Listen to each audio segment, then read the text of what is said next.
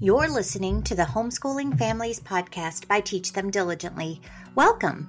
Every week, we bring you simple answers to help your homeschool family thrive. I'm Leslie Nunnery, and I am so glad you're here. On today's podcast, David and I will be picking up the conversation we had last week, and we'll be going a little deeper by looking at why homeschooling works. As we've noted time and time again, homeschooling is a great tool for a discipleship focused family and today we'll explore some of the reasons why. Stay tuned for that discussion. Fall is upon us now, and the colors we get to experience as the Lord paints his new masterpiece are stunning. We have so much to be grateful for. Speaking of being grateful, did you know that there are countless scientifically proven benefits for practicing the habit of gratitude and thanksgiving? According to an article in Forbes magazine, gratitude improves relationships, it improves your physical and emotional health, it helps you sleep better, think clearer, and it even enhances your ability to empathize with people. Far beyond those benefits, though, the Bible talks about Thanksgiving extensively and tells us the far greater spiritual benefits of it. My husband David spent several years studying what God's Word has to say about Thanksgiving and I can tell you firsthand that the way God has used that study in his own life has been amazing. Out of that study, David created a 40 day journal to help you learn about Thanksgiving as you walk through the Psalms, and then he helps you put into practice what you learn with simple yet profound prompts. 40 days of practicing Thanksgiving while studying the Psalms will create a new habit in your life that you'll never want to stop practicing. Learn more about that Thanksgiving in the Psalms journal and get yourself a copy now. Many families have used these for family devotions, so we offer family packs to help you do that as well. Go to transformjournals.com today. Again, that's transformjournals.com.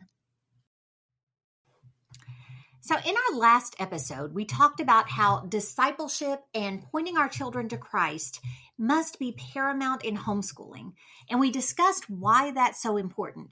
In fact, we gave four really beneficial ways that this focus will impact your homeschool and what you do each day. So, if you missed that episode, you can easily find it on our podcast page or through your preferred pod, podcast platform. Today, though, we want to dive a little bit deeper into why homeschooling works so well, specifically with that mission in mind. Well, this morning I was uh, I was in Second Timothy in my devotions, and you know the background with Second Timothy. Uh, it, it, it's actually the ra- last. A lot of scholars believe it was the last epistle that was written by Paul, and it was written after Acts. And so Acts actually kind of ends with Paul in prison, and you have the he's in prison in Rome, and that particular imprisonment it was in it was a little bit of a lighter experience i don't mm. want to say that it was an easy experience he was in prison after all right. but it was it was more of a rented house he was able to have visitors he was actually able to work as a tent maker and it was um, not the same kind of experience as what he experienced right before his execution. Right.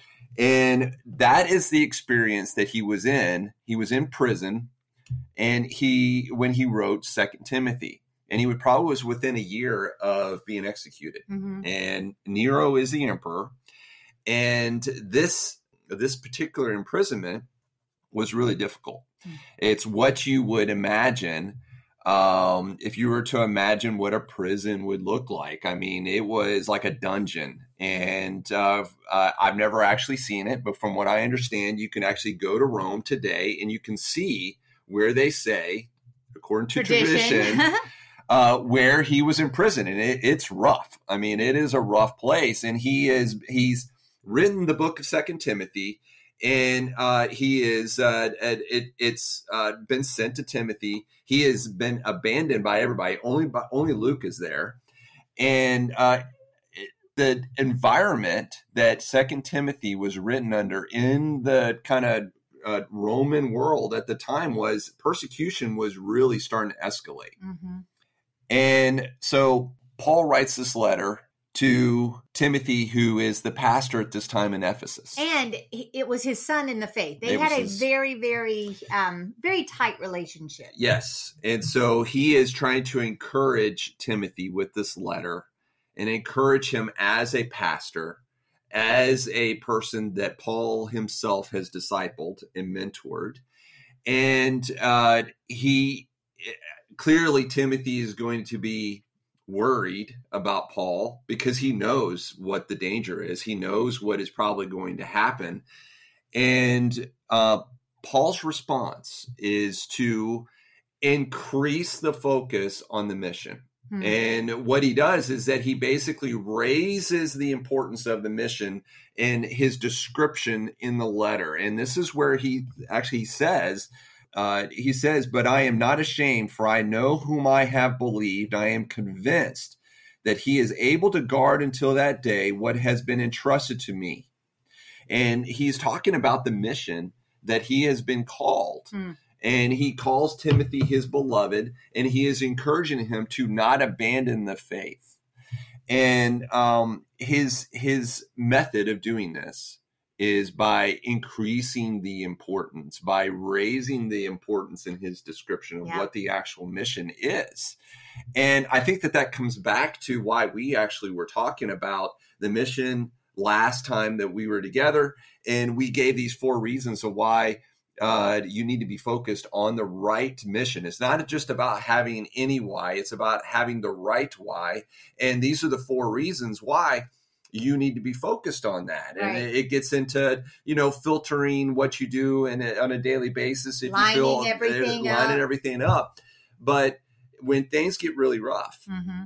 you have to have a really big mission and that's what you kind of see when paul is talking to timothy is, is things are about ready to get really rough yeah. and what he's doing is is that he's going and he's returning him back look remember the mission is about jesus christ it's about uh, sharing the gospel and spreading this out across the world mm-hmm.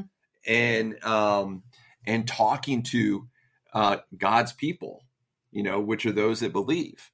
And um, and and I think that that's in a way that's kind of what we're saying. And, and I think people would be surprised to hear that we're not necessarily advocates of homeschooling right? It's yeah. there, there's there's a very specific reason why we would come to homeschooling as the best way to do this, but really what we're advocating is the importance of parents and their engagement with what goes on with and their the kids. Discipleship, yeah. And I love the way that you were you were highlighting how Paul elevated that mission how you know and and timothy paul's relationship with timothy when you look through the books the letters to Timothy, there's almost a rubric there of spiritual growth. When you start at the beginning and you move forward. I actually wrote about that in the Teach Them Diligently book because as we look at our children and their growth, we can see the same markers and it's super cool and it's super awesome to see. But for so many of us parents, we fail to see the power of that mission that God has given us, the importance, the the strategic significance of our involvement in our children's lives and how there is no one else on this earth who can impact our children the way that we can. And because every element of culture, every bit of messaging that we're hit with all the time plays that down. It is very easy to get really mired in the minutia and to allow those lesser things and we talked about some of those last week but to allow those lesser things to make us lose our vision of what we're doing or or really just see homeschooling as a task hmm. when actually homeschooling is a tool homeschooling opening opens doors for conversations homeschooling gives us opportunities to engage with our children and that's really what we want to discuss with you today yeah i mean it's you know, it's not like homeschool. Hey, I homeschool checkbox. Right. You know, there are a lot of families that even though they homeschool, they still end up with a lot of difficulty. They yeah. still end up with children that are walking away from the faith, and and and uh, there's there's still scenarios where there's very hostile relationships yeah. and a lot of anger between parents. Uh, that are that are would consider them homeschool themselves homeschool families, mm-hmm. and so just because you homeschool doesn't mean that you're suddenly going to be immune to these scenarios. Right. And really, what we believe I mean, we've all heard these statistics, right? About the number of of, of Christian children from Christian families that are leaving the faith. They're leaving the church when they leave home. I mean, I think that depending on who you ask, uh, the numbers are anywhere between 60% and 80%. Oh. And you will, I mean, all you got to do is do a simple Google search and you run into these numbers. And uh, let's just take the 60% number. That is terrifying. It's devastating. It is Absolutely. terrifying.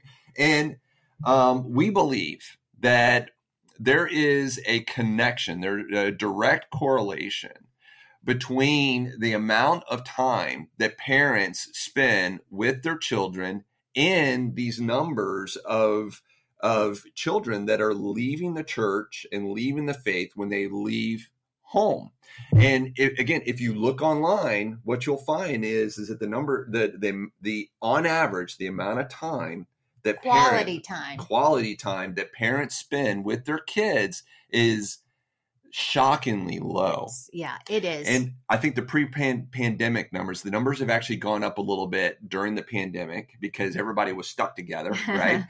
um, but the pre-pandemic numbers were like 34 minutes. I think I found one that was 34 minutes. I found another one that was 45 minutes. yeah. And so we're talking about less averaging less than an hour a day Yeah. with your kids. Again, that is quality time. That is actual engaged time with your children. And that is a that is a really big deal. And that's something that whether you are homeschooling or not, you need to take seriously because just because you are in the same room with someone does not mean that there's quality time being had. Yeah, I mean, so if you look at what's going on in the world today, and you just kind of just look around you, uh, you're you're going to notice uh, it, and I, I encourage you to pay attention to this. Hmm. Is that you know every institution and the culture and the kind of the popular society, the things that surround us, it's like everything is conspiring to separate the parent from the child. You have, for instance, um, uh, even when parents are together with their kids, uh, you have tech. Mm-hmm. And parents, I mean, many parents, they have introduced tech into their homes. And I don't want to make it sound like I don't want to completely demonize tech, but look, you know, every single one of your kids has a smartphone and they're on social networks. And and I'm not talking about necessarily everybody, but I am talking about um, just the kind of general world This is a that's out there. systemic problem in It is. society. I mean, yeah. we go to uh, volleyball games. You look around and you see all the little kids are on tech. You know, they're on uh, tablet computers and they're on cell phones. You go to a basic basketball game, and you see, you look around, and like three quarters of the people are all looking at their phones. You go the the the picture of an American family today is everybody sitting in the same room and they're all looking at their smartphones right. and that's what i'm kind of talking about here is that yes the internet can be a great tool but it's really gotten out of hand Mhm. and so um, that's part of the problem as well is that even though you're together you're not together and so there's technology that has entered into this and it's not just smartphones it's tablet computers it's televisions it's xboxes it's all kinds of things that just kind of pull the families apart. And uh, some of you are going to hear me say this and you're going to say that I'm, I'm advocating okay we need to throw all the xboxes into the trash. And i don't know if i'm necessarily saying that. What i am saying is is that um, it can definitely become a real problem Mhm. and you need to be aware of this problem. It's one thing to uh, play a little bit here and there it's a whole nother thing that it dominates your entire family life um, same thing with the uh, cell phones and same thing with uh, tablet computers Well, that's and just one thing And as parents, it's really important for us to model for our children a discipline with those things. You know, as your kids get older, especially once they start driving and, and things like that, having a smartphone, having having technology like that is actually a good thing. We wanted our kids to have phones when they were out driving and they were able to to connect with us and so on. But it's imperative that we are able to model for them a a disconnect from your phone so that I can connect with the human that is right there with me, the person that I love that is sitting there in front of me. And so often we see as we're out and about or we're, you know, whatever, we are we are seeing families where they are telling their children by their actions that they're prioritizing other people. And I don't think any of us actually think about it that way, but that's really what we're doing. And it's impossible to have that same kind of impact that you want to have on your children to really maximize that time that you're given and, and keep that mission on the front burner if you are telling your children by your actions that someone else who is not here and you may not even actually know in real life is more important than they are. Yes. And so that's just one thing that actually separates families, right? Mm-hmm. We got the technology, it separates families. And it's uh we could have an entire podcast We've episode and, and, and, this is an important issue so i don't want to completely go off but I, I do want to say this is an important issue and you need to think about this and this is something that separates families the second thing that i think that really separates family is is if you do make the decision to send your kids off to a school right? Your kids are actually going to be spending more time at the school than they are sleeping in their own bed. I want you to think about that because uh, we say that we're not necessarily advocating homeschool. Right. The way we get to homeschool is this idea of uh, parents need to be with their kids. If you're going to disciple your kids, you have to be with them. And so, therefore, you need to maximize the time that you have with your kids. And so, you know, yes. just because you send your kids off to private school doesn't mean you're not a discipler. But keep in mind on this you are sending your kids off to be in a place longer than they are right. actually sleeping in their own bed. And, and so, so that separates you. It's imperative then that if you are making that choice, that you are super hyper intentional with the time that you have on weekends in the evenings and whatever. And it's so very, very difficult when you take not only school time, but then practices and music lessons and, you know, all of these other things that are piled on top of school time. It becomes very, very difficult to actually perform the mission that God has given you if you are not with your children during the day, which is why, like he, David was saying a second ago, why we are so convinced that homeschooling as a tool for discipleship is truly the one of the very best best tools that you have in your arsenal to to go for the hearts of your children to spend the time building those relationships pointing them to jesus and doing everything else that god has called you to do so the other thing is is that our churches mm-hmm. and um again i i don't want i want to be careful that i don't demonize some institutions that are in the churches. What I am going to say is is that as a general rule, the churches actually they break the families down into age groups and families actually want this they actually fight for this they get angry at pastors mm-hmm. because they don't have uh, stuff for particular age groups and i'm it's it's to an extreme where when you walk into the church, uh, every single thing that is done in the church is broken down by age group. And there is a practical level to this where maybe there is age group specific programs that are needed. But when you think about this and you have, uh, you send your kids off to school, you have technology in your home, you then go to church and that is separated as well. It's like there is nothing that actually uh, it's like countercultural to actually want to bring families together mm-hmm. in the mm-hmm. same room. It is going against the grain. And it's like there is something out there, right, that is doing, that is trying its hardest to separate families and separate parents from the kids. And it's not just you know, evil politicians that are doing this. It is it's like the entire current of the world is focused on this goal of keeping parents from their kids. Right. Well, and kind of layering on top of that, layering on top of the fact that every current is actually designed to kind of separate the two.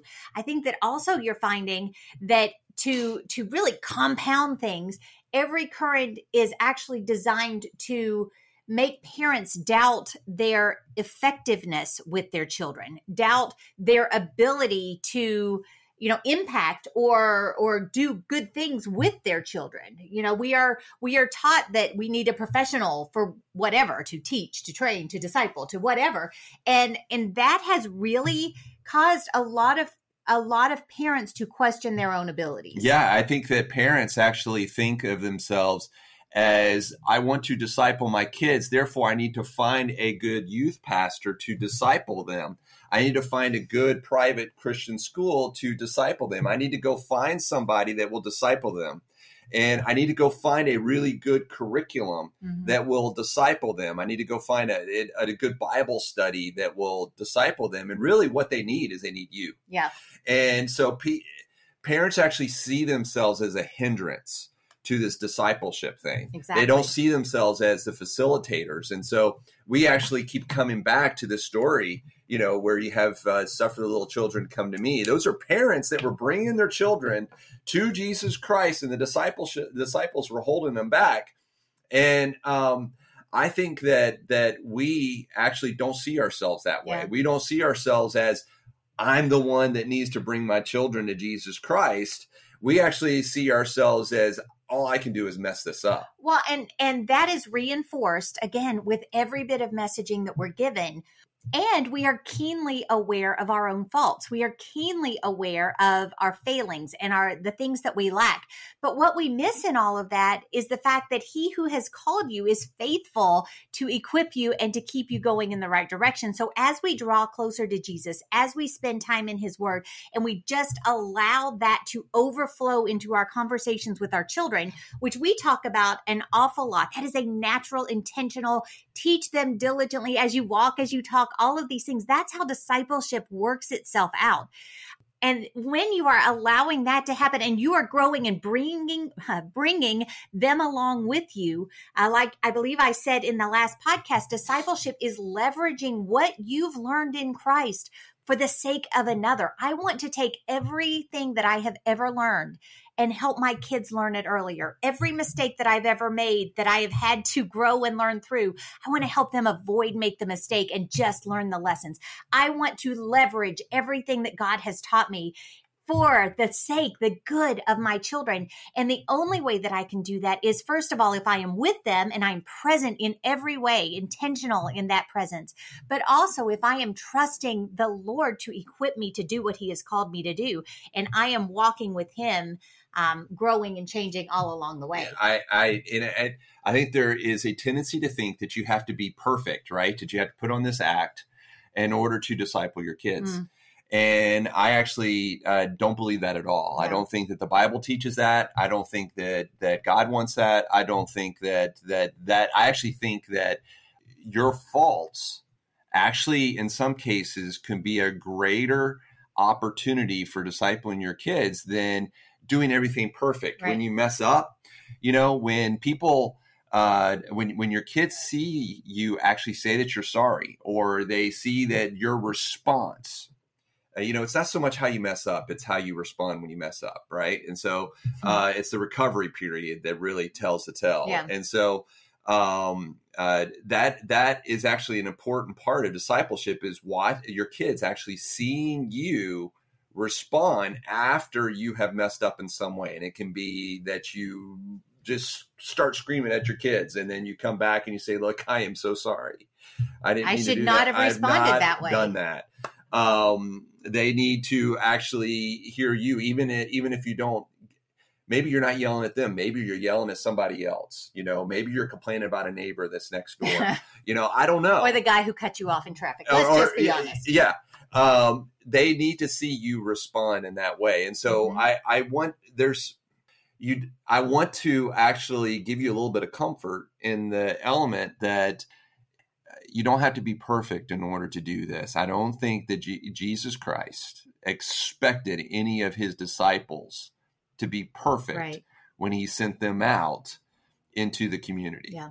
Yeah. And uh, I don't think he expects us to be perfect either. No, not at all. Because he knows us. He knows our heart. He knows our frame. But he also promises that he's faithful and just to forgive us and cleanse us when we seek him. And he will use that in our children's lives, which is the most amazing thing that God is able to work even through our mistakes and our errors. But I also, I don't think that it's just in the discipleship that parents feel like they're a hindrance instead of a facilitator. And this really gets down to the point of why homeschooling works so well. And I want to share with you some things that I learned. I am, we've mentioned over the last several weeks, I've just finished a book on Heart School, which is the method that we have kind of coined, put out there for discipleship focused homeschooling, what that looks like, how it works, what the benefits are. Um, but as I was writing that book, I found a ton of research that is secular research. It, what I want to reference now was actually put out by the University of Wisconsin Madison where they were studying why schools were failing, why what was the the catalyst or what was the big issue for those children that did very very well. And without exception, you see that though um, schools have been focusing on curriculum. They said the last 15 years of school reform have focused on course curriculum, instructional methods, and teacher training. Yet these reforms have not accomplished as much as they might because academic achievement is shaped more by children's lives outside the school walls, particularly their parents. It goes on to say when parents are involved, Students get better grades, score higher on standardized tests, have better attendance records, drop out less often, have higher aspirations, and have more positive attitudes towards school and homework. What's more, these positive impacts seem most important for children growing up in disadvantaged, highly stressed families. So you see a massive, massive difference in the success trajectory of kids academically when parents are intimately involved and taking control of the decisions surrounding their child's education. And that's really how we how we define the act of homeschooling. It's parents seizing control of all those decisions about how their child is educated and how their time is spent and all of that. That's what kind of the act of homeschooling boils down to.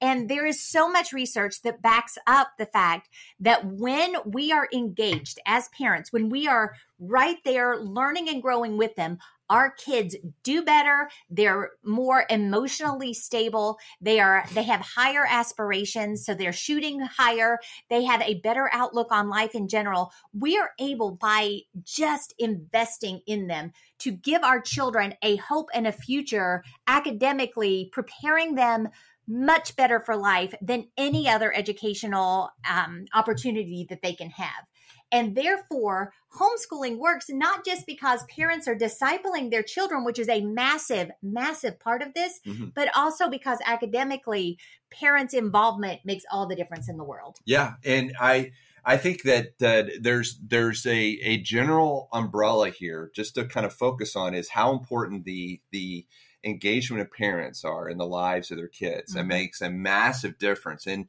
does does that mean necessarily that you never use a video class? No. no, it doesn't. Does it mean that you never use a co-op? No, it doesn't. It does mean though that you are very sensitive to how much time you are spending with your kids. And so I, I can tell you that when when our kids were growing up, uh, we actually when when they, they were going through a rough patch, right? And we all, as parents, have these where the children are actually just they're struggling more in behavior, right? There's more disobedience. Uh, they're getting into more trouble. The first thing that we would start to think about is we were starting. We would start to think about how much time we were spending yeah. with them, and we would actually take the kids out on what we call dates with just us, so that they would be able to uh, get that opportunity to be with us. And so we would actually increase the amount of time that we were spending with them when we noticed that they were having a, a rough patch. Yeah. We'll say that. And um and so we would work on that and even to this day we try to do that. Yeah. And I think that that kind of flows into this general umbrella thought process of your children need you. You are not the hindrance right. to them coming to Christ. You're not the hindrance to them becoming mature Christians you're not the hindrance to them uh, making A's. Uh, you're actually the facilitator Exactly. and you're the most important aspect of that. And God has given you this calling and this mission because He delights in using His people. Hmm. And so what you do matters, and you have to believe that. Yes, because ultimately, why homeschooling works so well as a tool that it is. Now, again, don't get that out of order. It's a tool for your chief mission, which is to disciple your children, bring them to Christ. But why it works so well is your involvement. You are the key, mom and dad. And God has designed you, He created you for this. He created your children to be within your home. He knew that you were the perfect one to disciple and educate that child. And then he is pleased, like David was noting, to use you. And that's a truly awesome thing. Yeah, it is.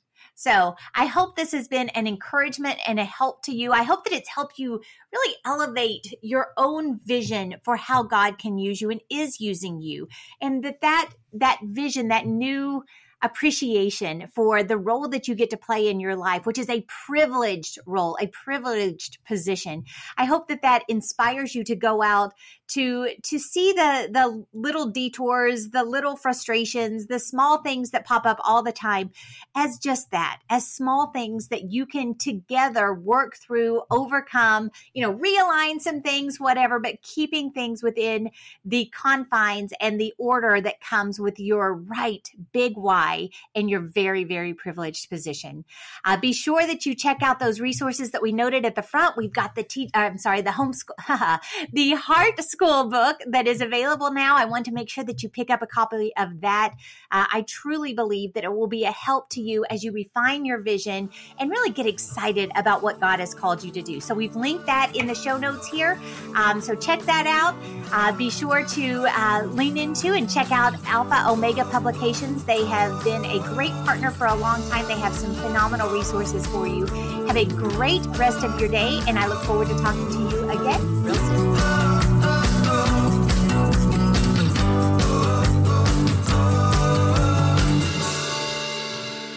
Thank you for joining us today.